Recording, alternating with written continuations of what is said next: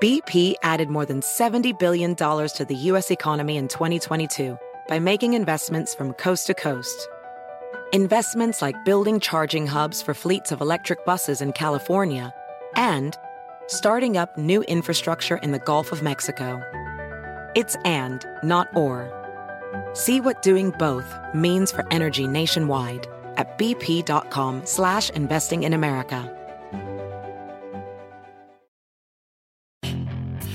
Hacer dinero de manera difícil, como degustador de salsas picantes, o cortacocos, o ahorrar dinero de manera fácil con Xfinity Mobile. Entérate cómo clientes actuales pueden obtener una línea de Unlimited intro gratis por un año al comprar una línea de Unlimited. Ve a es.xfinitymobile.com. Oferta de línea Unlimited gratis termina el 21 de marzo. Aplican restricciones. Xfinity Mobile requiere Xfinity Internet. Velocidades reducidas tras 20 GB de uso por línea. El límite de datos puede variar. Noticia en NTN 24.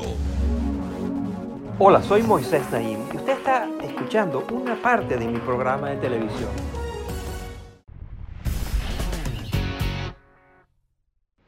En los últimos años se ha discutido muchísimo la influencia de China en el mundo, su sorprendente crecimiento económico, los esfuerzos de este país autoritario por dominar el panorama internacional y las tensiones que todo esto ha desatado. Hoy vamos a hablar de China, pero desde un ángulo muy diferente. Para esto tengo un invitado que es experto en el tema. Su nombre es Aaron Friedberg.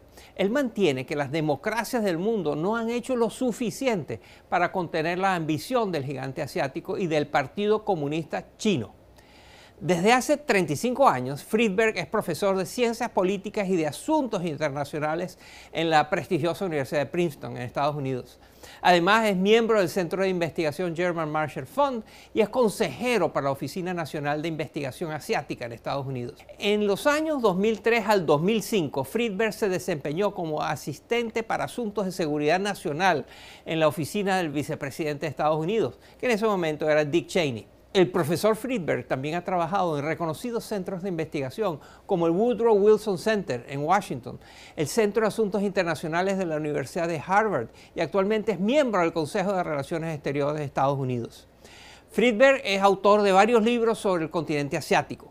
El más reciente se titula Entendiendo mal a China. A continuación, Friedberg nos cuenta cuáles han sido los mayores errores del mundo occidental en su relación con China. Esta es mi conversación con el profesor Friedberg. Miren. Bienvenido al programa, profesor Friedberg. Thank you very much for having me.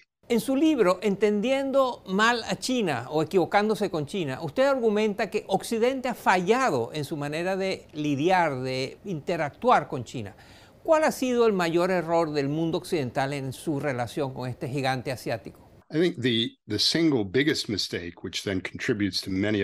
Creo que el error más grande, que a su vez da pie a muchos otros, ha sido subestimar la determinación del Partido Comunista de China de mantener el control exclusivo del poder político.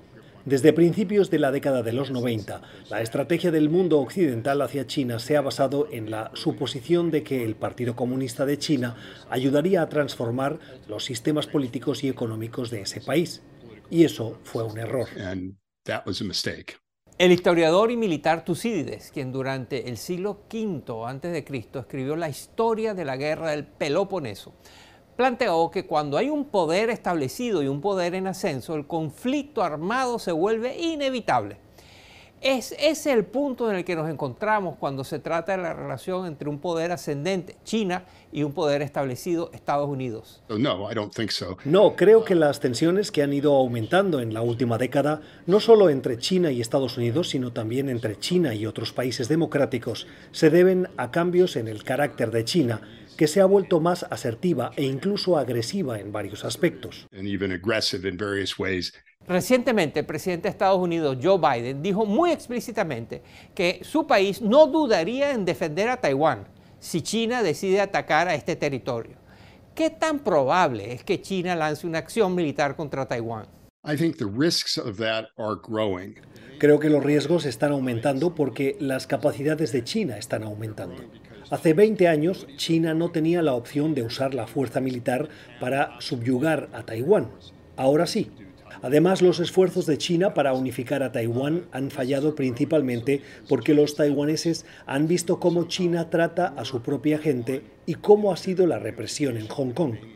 Así ha desaparecido cualquier posibilidad de una integración pacífica de Taiwán al territorio chino, y eso también aumenta los riesgos de una acción militar.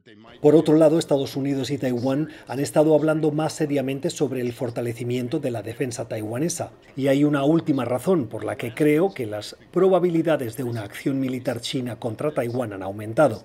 No estoy del todo convencido, pero creo que Xi Jinping ve la resolución a este conflicto de larga data entre China y Taiwán como lo que debería ser el mayor logro de su liderazgo político.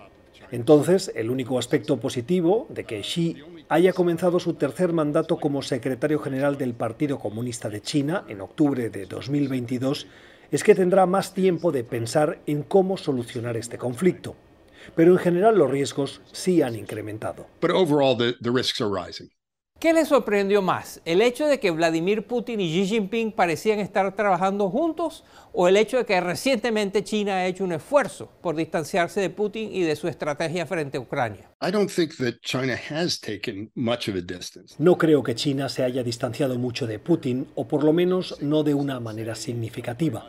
Más bien están buscando la manera de decir, oye, no nos culpen por esto, o no somos responsables de este conflicto. Pero el comportamiento de China sigue siendo el mismo desde que comenzó el conflicto en Ucrania. Le están proveyendo a los rusos una coartada diplomática. Están repitiendo la propaganda rusa. Están comprando más petróleo y grano ruso. Y le están vendiendo a Rusia los semiconductores que necesitan. No le doy mucho peso a los argumentos de que ahora existe alguna distancia entre China y Rusia. Dicho esto, sí creo que Xi Jinping quisiera que el conflicto termine o que se convierta en una guerra estacionaria que mantenga a Estados Unidos y a Europa ocupados. Ciertamente no quiere ver a su amigo Vladimir Putin humillado y derrotado. Creo que esa es la mayor preocupación para China ahora mismo. Y por cierto, si Vladimir Putin hubiese conseguido lo que quería con la guerra en Ucrania, China no hubiese tenido ni una sola objeción al respecto.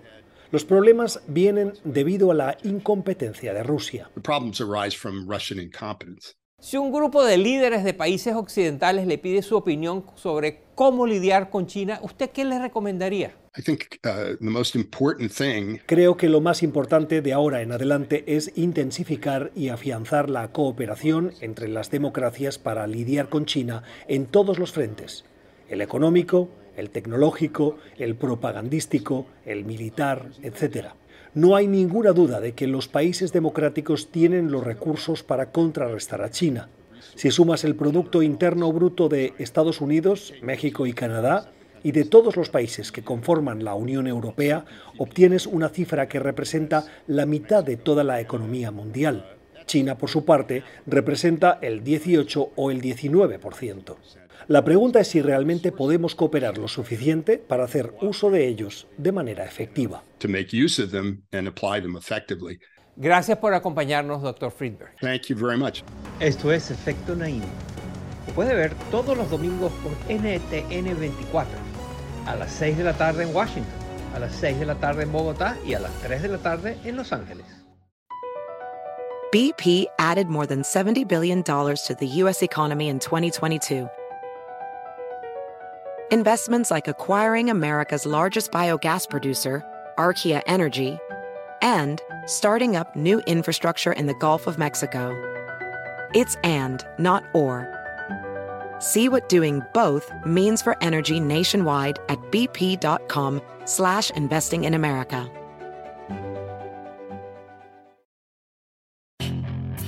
Hacer dinero de manera difícil, como degustador de salsas picantes, o cortacocos, o ahorrar dinero de manera fácil con Xfinity Mobile. Entérate cómo clientes actuales pueden obtener una línea de un límite intro gratis por un año al comprar una línea de un límite. Ve a es.xfinitymobile.com. Oferta de línea o límite gratis termina el 21 de marzo. Aplican restricciones. Xfinity Mobile requiere Xfinity Internet. Velocidades reducidas tras 20 GB de uso por línea. El límite de datos puede variar.